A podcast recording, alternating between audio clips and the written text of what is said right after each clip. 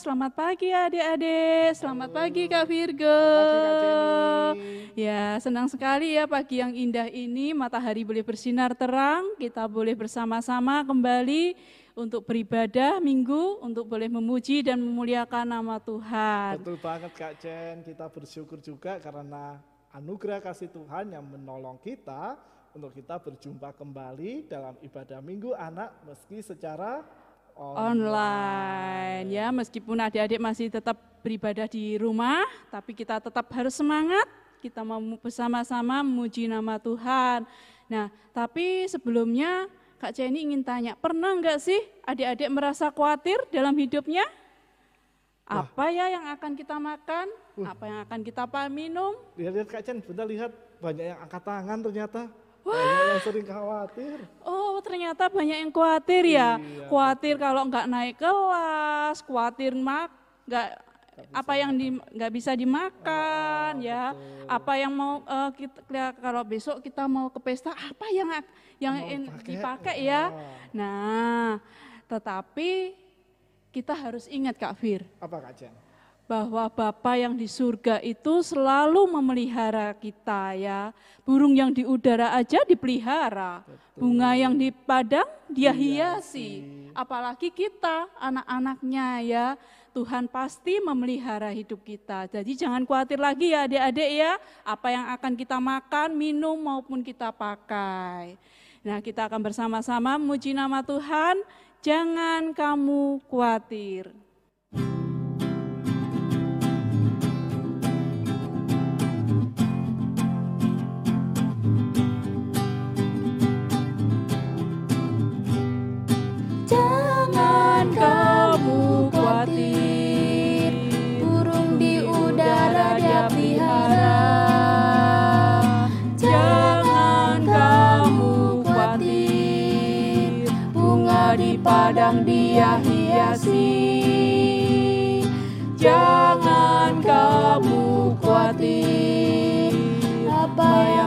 Makan, minum, pakai. Jangan kamu khawatir Bapa di surga memelihara. Aku tidak khawatir. Aku tidak khawatir Burung di udara dia pelihara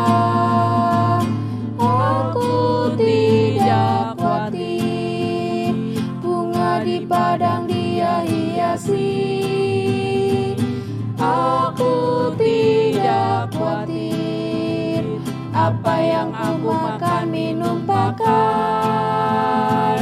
Aku tidak khawatir Bapa di surga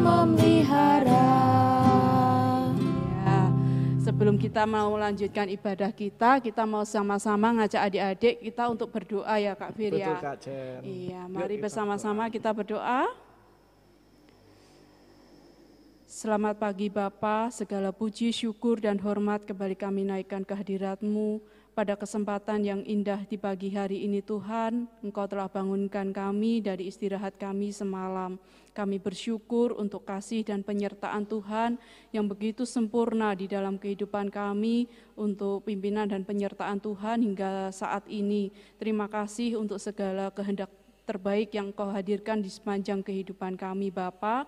Pada saat ini kami bersama-sama ya Tuhan mau bersekutu dengan Engkau bersama dengan teman-teman kami ya Tuhan untuk memuji dan memuliakan namamu Tuhan. Dan terlebih juga kami boleh belajar dari kebenaran firman-Mu Tuhan karena firman-Mu adalah pelita bagi kaki kami dan terang bagi jalan kami. Terima kasih Bapa, berkatilah ibadah anak pada minggu pagi ini dari awal hingga pertengahan hingga akhir. Kami serahkan semuanya hanya ke dalam tangan pimpinan dan kasih-Mu. Di dalam nama Tuhan kami, Yesus Kristus, kami berdoa dan mengucap syukur. Amin. Nah, sebagai nats pembuka kita pada pagi hari ini, kita bersama-sama dengan adik-adik di rumah, kita membacakan dari Amsal 3 ayatnya yang ke-11, Kak Fir. Ya, Kak Ceni akan bacakan untuk adik-adik yang di sekalian. Teman-teman dulu, Oh iya. Amsal pasal 3 ayat yang ke-11. Amsal pasal 3 ayat 11 beginilah bunyi firman Tuhan, Hai anakku, janganlah engkau menolak didikan Tuhan dan janganlah engkau bosan akan peringatannya. Ya, Amsal di dalam Amsal 3 ayat 11 ini setiap kita anak-anak Tuhan diingatkan untuk tidak jemu-jemu ya akan didikan dari Tuhan, untuk tidak bosan akan peringatan-peringatan yang Tuhan hadirkan di sepanjang kehidupan kita ya Kak Fir ya. Nah, kita akan bersama-sama kembali memuji nama Tuhan. Hanya dekat Allah saja aku tenang.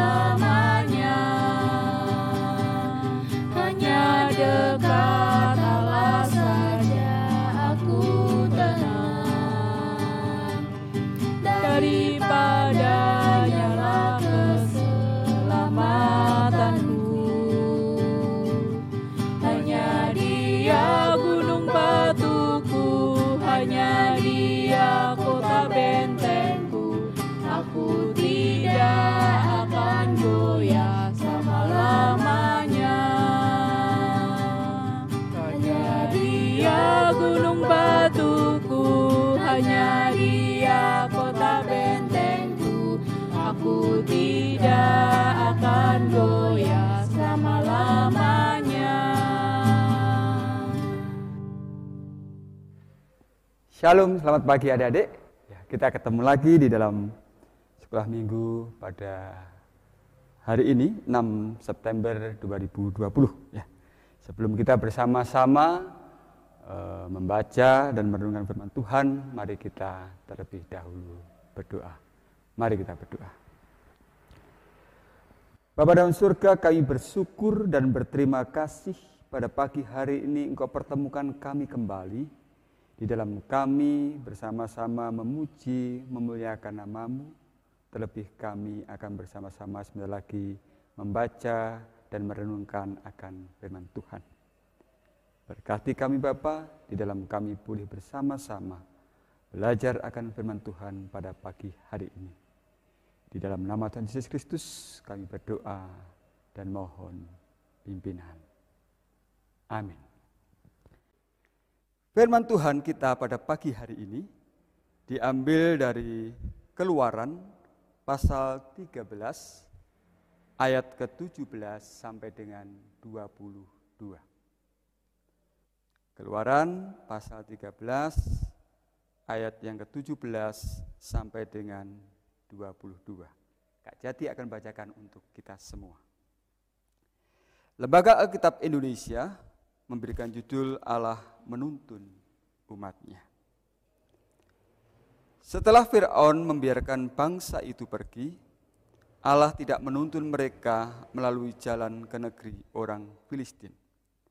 Walaupun jalan ini sangat paling dekat. Sebab firman Allah, jangan-jangan bangsa itu menyesal apabila mereka menghadapi peperangan sehingga mereka kembali ke Mesir. Tetapi Allah menuntun bangsa itu berputar melalui jalan di padang gurun menuju ke Laut Teberau. Dengan siap sedia berperang, berjalanlah orang Israel dari tanah Mesir. Musa membawa tulang-tulang Yusuf, sebab tadinya Yusuf telah menyuruh anak-anak Israel bersumpah dengan sungguh-sungguh Allah tentu akan mengindahkan kamu, maka kamu harus membawa tulang-tulangku dari sini. Demikianlah mereka berangkat dari Sukot dan berkemah di Etam, di tepi padang gurun. Tuhan berjalan di depan mereka pada siang hari dalam tiang awan untuk menuntun mereka di jalan. Dan pada waktu malam dalam tiang api untuk menerangi mereka, sehingga mereka dapat berjalan siang dan malam. Dengan tidak beralih tiang awan itu, tetap ada pada siang hari dan tiang api pada waktu malam di depan bangsa itu. Demikian jauh pembacaan firman Tuhan, berbahagialah kita yang senantiasa membaca dan lebih berbahagia lagi setiap kita yang boleh melakukan kebenaran firman Tuhan kita dalam hidup kita hari lepas hari.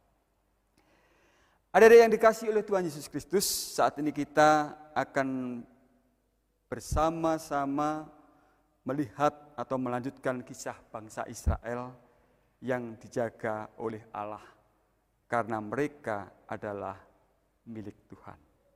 Sama seperti kita yang juga adalah milik Tuhan. Ada yang dikasih oleh Tuhan Kristus, tentunya kita sedikit mengingat akan firman Tuhan yang disampaikan dalam minggu yang lalu Ya, bagaimana mereka semua adalah di dalam kuasa dari orang-orang Mesir. Ya, mereka hidup dalam perbudakan. Dan saat ini bangsa Israel itu begitu gembira. Karena apa? Karena akhirnya Fir'aun membebaskan mereka dan boleh pergi meninggalkan Mesir. Ya. Selama di Mesir mereka menjadi budak.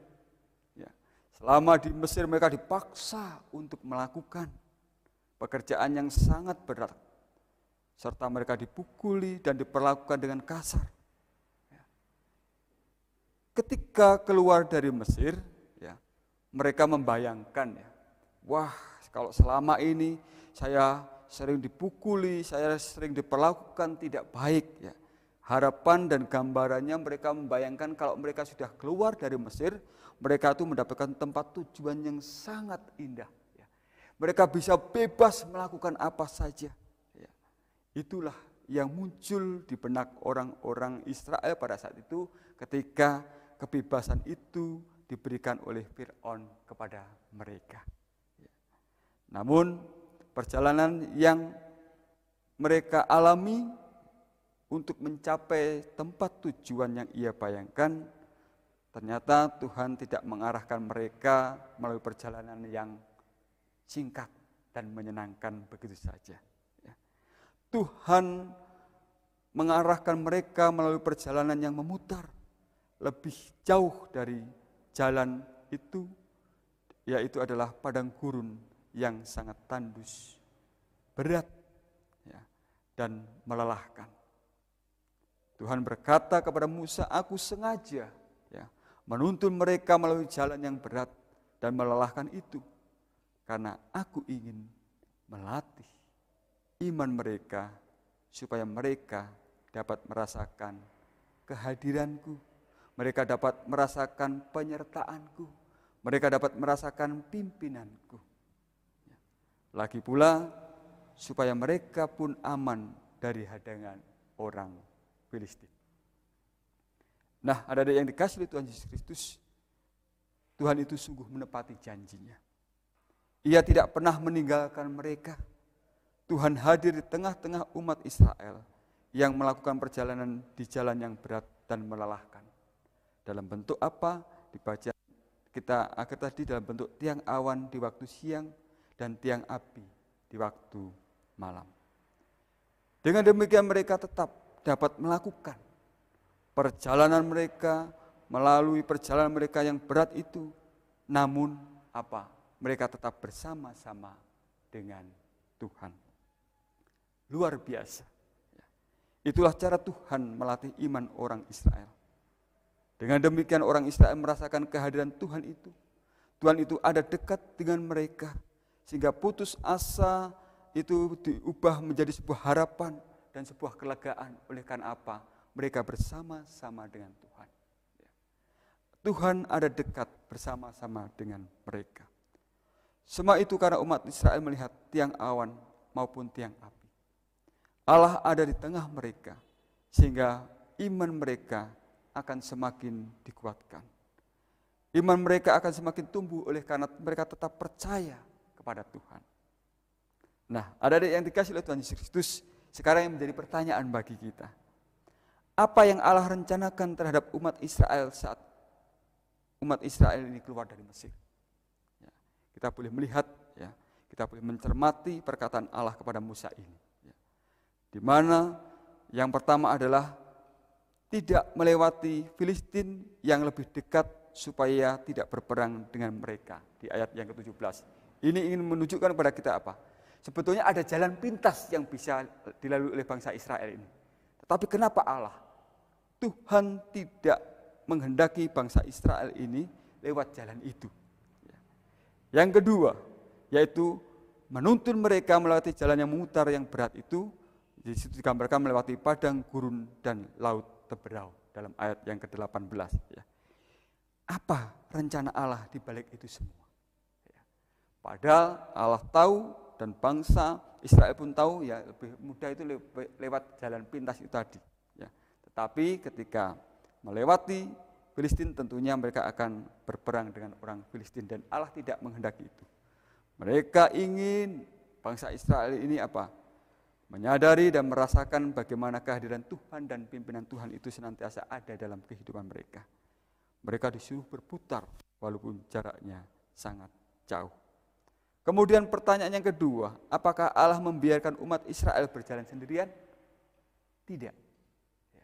Di mana di sini Allah ingin ketika menghendaki mereka berputar, ternyata apa? Penyertaan Tuhan itu tetap berjalan bagi kehidupan bangsa Israel. Ya. Tuhan tetap memberikan penyertaan itu, Allah tetap menuntun mereka dengan apa? Diberikannya tiang awan pada siang hari dan tiang api pada malam hari. Sehingga mereka tetap bisa berjalan pada siang dan malam. Kalau kita boleh melihat bagaimana rute perjalanan mereka, yang harusnya bisa dikategorikan sampai di tempat tujuan itu dengan cepat, tetapi Allah mengendaki mereka harus berputar dan akhirnya mereka membutuhkan waktu yang cukup lama untuk sampai pada tempat yang ia harapkan, yang ia tuju pada saat itu.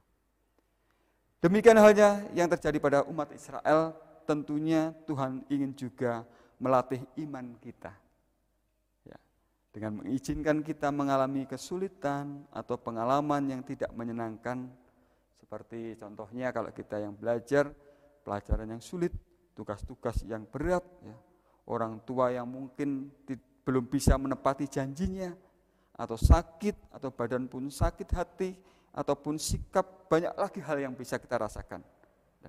Dan apalagi pada saat ini ya, tentunya ketika kita saat ini masih belajar secara daring ya, mungkin keluhan yang kita hadapi kok tiap hari tugas-tugas terus ya, banyak terus begitu ya. Dan apalagi eh, dalam memberikan tugas itu ada beberapa hal yang belum pernah kita terima penjelasannya sehingga membuat kita kok angel men kok sulit men ya mengerjakan tugas ini. Ya. Di situlah kita diajak untuk melihat dari bangsa Israel ini mereka pun juga mengalami hal yang sulit seperti begitu. Tetapi yang menjadi kekuatan iman mereka adalah apa? Karena ada Tuhan bersama-sama dengan mereka. Ada Tuhan yang senantiasa dekat kepada mereka. Dan inilah yang harus kita selalu iman tumbuhkan dalam hidup kita sebagai anak-anak Tuhan ketika kita menghadapi kesulitan-kesulitan tadi, ingatlah bahwa Tuhan ada dekat dengan kita. Kehadiran Tuhan bisa melalui orang-orang yang ada di sekitar kita. Mungkin kita bisa tanya teman, bagaimana tuh soal ini ya? Bagaimana caranya ya? Itu ternyata Tuhan ada dan mengingatkan kita melalui teman-teman kita atau orang-orang terdekat dengan kita. Mungkin yang lebih dekat, ya saat ini mungkin kita tidak bisa bertatap muka dengan teman-teman kita, tapi kita ada orang tua kita, ada kakak-kakak kita yang mungkin bisa membantu kita. Dan sekarang pun eh, zaman sudah begitu berkembang dan teknologi bisa kita maksimalkan ya. Ketika kita tidak bisa berjumpa dengan guru kita, kita tidak bisa berjumpa dengan teman-teman kita, ketika kita menghadapi kesulitan di dalam mengerjakan tugas-tugas, pakai ya, gadget yang ada kita gunakan. Kita bisa tanya kepada mereka, kita bisa menjalin komunikasi dengan mereka. Dan ini pun tidak mengajarkan kepada kita untuk hidup secara instan, ya begitu ya. Ketika kita sulit, ah gampang ada Mbah Google ya, kita tanya di situ ketemu jawabannya ya, tidak serta merta seperti begitu. Ada proses-proses yang harus kita jalani untuk kita bisa mendapatkan sesuatu hal yang kita impikan dan kita harapkan.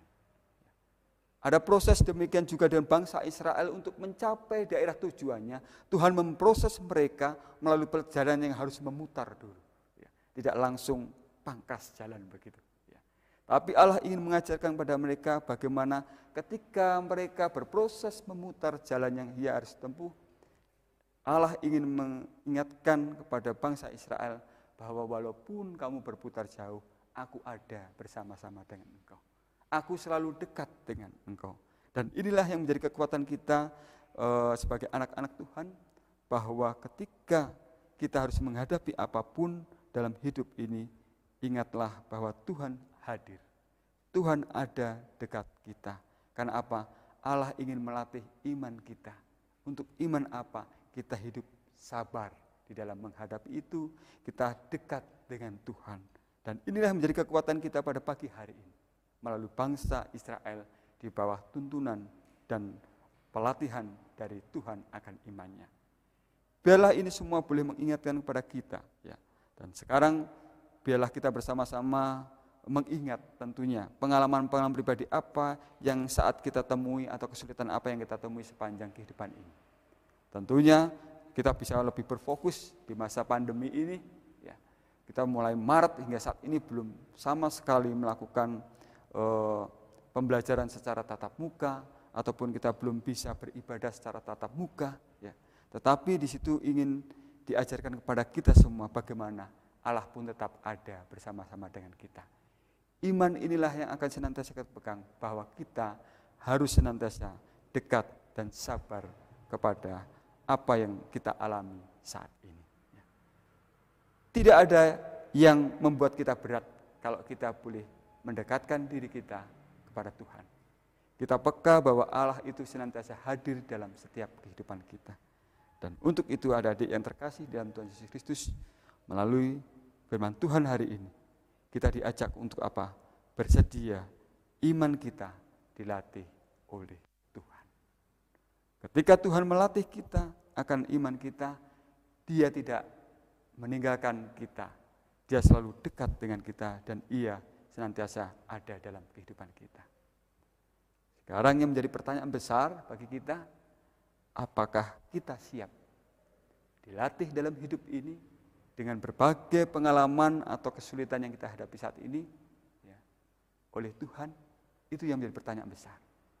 Ketika kita siap dilatih untuk iman kita oleh Tuhan, berarti kita harus membuka diri kita untuk apa? Berproses melalui apa yang Tuhan inginkan dalam setiap kehidupan kita. Memang ada jalan pintas, tetapi Tuhan menginginkan kita semua untuk melalui proses-proses itu dengan baik seturut dengan pimpinan dan arahan dari sang pelatih itu, yaitu Tuhan Yesus. Ketika kita bisa melakukan dan melalui itu semua, tentunya apa yang menjadi harapan bangsa Israel tadi sebuah keindahan tempat tujuan, kemudian suasana yang sukacita itu boleh kita rasakan. Oleh karena apa? Kita berjalan bersama proses pelatihan yang diberikan oleh Allah, kita berjalan bersama Allah dan kita menyerahkan semua itu dalam pimpinan dan kuasa dari Allah itu sendiri. Nah, dari untuk itu janganlah kita pernah merasa khawatir. Oleh karena apa? Setiap perjalanan yang kita jalani setiap kejadian yang mungkin tidak terduga dalam hidup ini, satu hal yang boleh kita ingat dan kita harus pegang bahwa Allah senantiasa dekat kepada kita. Kiranya firman Tuhan ini selalu senantiasa menguatkan kita di masa-masa yang saat ini mungkin belum nyaman bagi kita dan tentunya firman Tuhan ini juga semakin menguatkan kita akan iman kita kepada Kristus, kepada Tuhan melalui proses-proses yang harus kita jalani. Tuhan Yesus memberkati. Amin. Mari adik-adik kita bersama-sama menaikkan syafaat kita. Mari kita berdoa. Tuhan Allah Bapa kami yang bertata dalam kerajaan surga, kami bersyukur melalui firman-Mu yang boleh Engkau nyatakan pada pagi hari ini. Kami diajak menjadi anak-anak yang sedia untuk hidup dan dilatih iman kami oleh Kristus. Dan untuk itu Bapa mampukan setiap kami mempunyai hati yang senantiasa terbuka untuk menerima proses yang ada dalam hidup kami ini bersama-sama dengan Tuhan. Kami percaya Bapa, Engkau tidak pernah jauh dari kehidupan kami. Engkau senantiasa hadir dalam setiap langkah kehidupan kami. Dan kami percaya Engkau senantiasa ada bersama-sama dan dekat dengan kami. Terlebih Bapa, kami juga ingin menyerahkan akan setiap kehidupan kami. Mungkin di masa pandemi ini kami belum boleh melakukan segala aktivitas itu dengan leluasa, sehingga kebahagiaan yang mungkin selama ini kami dapatkan harus hilang secara begitu saja oleh karena keadaan ini, tapi kami tetap punya Tuhan yang menuntun kami dan memberkati kami. Untuk itu, biarlah latih kami untuk senantiasa mempunyai sikap yang sabar dan setia untuk menjalani proses ini bersama-sama dengan Tuhan. Dan saat ini kami ingin menyerahkan setiap eh, hal-hal uh, yang dilakukan untuk segera berakhirnya masa pandemi ini sehingga kami boleh melakukan aktivitas, aktivitas kami dengan normal. Kami percayakan setiap tim-tim medis, eh, tim-tim yang ada guna untuk segera menghilangkan akan masa pandemi ini dari kehidupan bangsa dan negara kami. Kami percayakan engkau mereka semua kepada dalam tangan kasih-Mu. Kami serahkan juga relawan-relawan yang senantiasa juga ikut hadir di dalam Eh, tim-tim yang ada, Tuhan juga berkati mereka. Berikan kekuatan, kesehatan kepada mereka semua, sehingga mereka boleh melakukan tugas mereka masing-masing dengan hikmat dan bijak daripada Tuhan. Bapak dan surga kami ingin menyerahkan akan kehidupan akan anak-anak kami yang saat ini masih terus belajar secara uh, daring. Kami percayakan kepada mereka semua, berikan kesabaran, ketekunan kepada mereka, sehingga mereka boleh melalui proses belajar belajar ini dengan baik oleh karena Tuhan juga menyertai dan memberkati mereka. Kami serahkan juga setiap orang tua yang boleh dengan sabar dan setia untuk mendampingi akan anak-anak kami ini di dalam mereka terus berproses menjalani kehidupan ini di masa remaja, di masa anak-anak mereka ini dalam tangan kasih-Mu. Kami percayakan Tuhan berkati mereka, Tuhan berikan setiap uh, kelancaran di dalam mereka, orang tua kami ini mendampingi anak-anak kami. Bapak dan surga kami juga ingin menyerahkan setiap ibadah yang dilakukan yang tentunya yang saat ini untuk anak-anak masih tetap dilakukan secara daring dan berkati tim-tim yang ada di dalam mereka terus menghadirkan ibadah ini sehingga kami boleh bersama-sama hadir untuk mengikuti ibadah ini walaupun secara online. Kami serahkan Bapa semua itu dalam kasih-Mu, berkati mereka yang terus berusaha dan bekerja untuk menghadirkan itu semua. Kami serahkan jika nanti kami akan berpisah di dalam ibadah online ini, Tuhan berkati setiap kebersamaan kami, sehingga kami boleh menyatakan kehidupan kami terus diproses iman kami, dan dilatih iman kami oleh Tuhan dalam setiap langkah kehidupan kami. Terima kasih Bapa, terima kasih Tuhan atas kebersamaan yang boleh kami alami pada pagi hari ini dan kami percayakan untuk kebersamaan kami dalam episode-episode berikutnya Tuhan juga akan memberkati kami semua. Kami serahkan Bapa seluruh kehidupan kami, kesehatan kami, masa depan kami dan proses kehidupan iman kami untuk dilatih Tuhan dan senantiasa itu kami percayakan hanya di dalam kasih Tuhan Yesus Kristus. Kami berdoa dan mengucap syukur. Amin. Ya, begitu tadi firman Tuhan ya Kak Fir ya, di mana setiap kita juga belajar ya seperti bangsa Israel untuk senantiasa eh, apa? Untuk setia kepada Tuhan ya. Semua situasi dan kondisi yang kita hadapi. Iya, karena jalan Tuhan itu sering kali tidak terselami loh oleh pikiran kita ya. Kasih Tuhan itu sering kali membuat kita terkejut. Nah, tetapi satu hal yang perlu kita tahu ini Kak Fir dan teman-teman. Nah, ada sebuah satu hal yang harus kita percaya bahwa ada satu hal rencana Tuhan itu adalah rencana yang terindah ya. Penyertaan Tuhan itu sempurna di dalam kehidupan kita ya. Rancangannya itu adalah rancangan apa? Damai sejahtera ya. Setiap kita boleh bersama-sama kita akan mengakhiri ibadah ini. Kita mau menyanyikan arti kehadiranmu.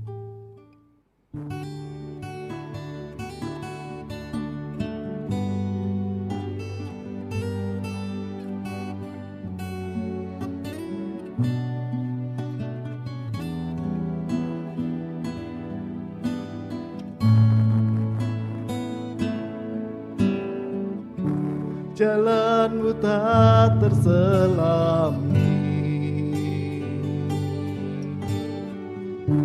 Oleh setiap hati kami.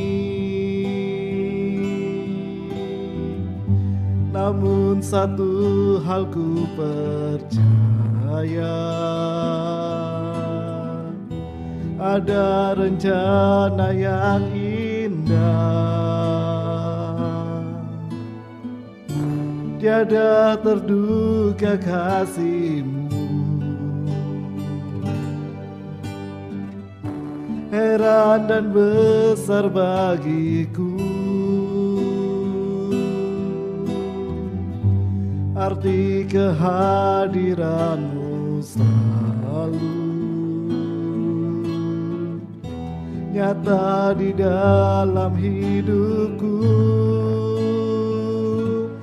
penyertaanmu sempurna rancanganmu penuh damai aman dan sejahtera walau di tengah badai. Ingin ku selalu bersama rasakan keindahan. Arti kehadiranmu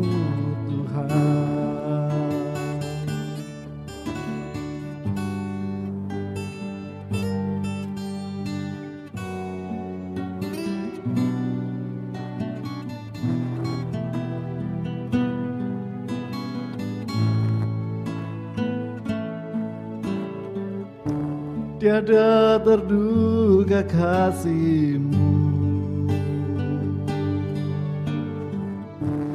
Heran dan besar bagiku.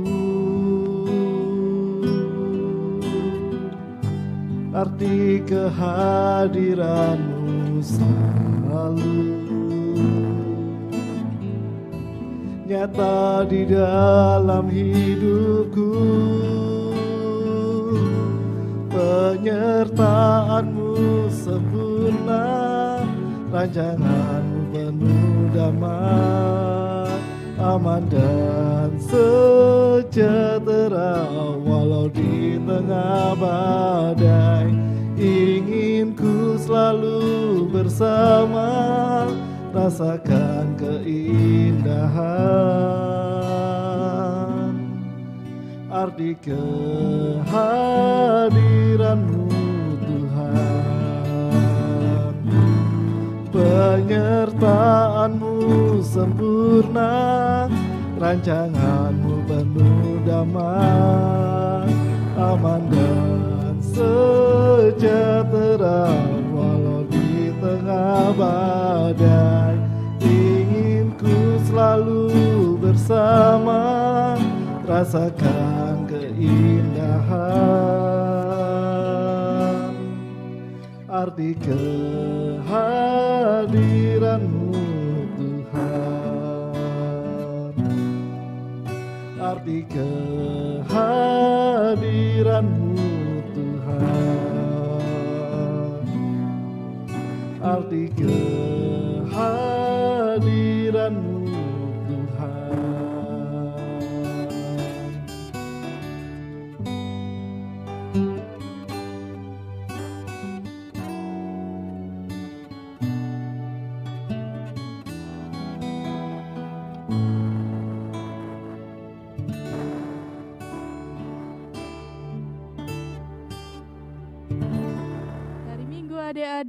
Sampai jumpa minggu yang akan datang. Tuhan Yesus memberkati. Dadah.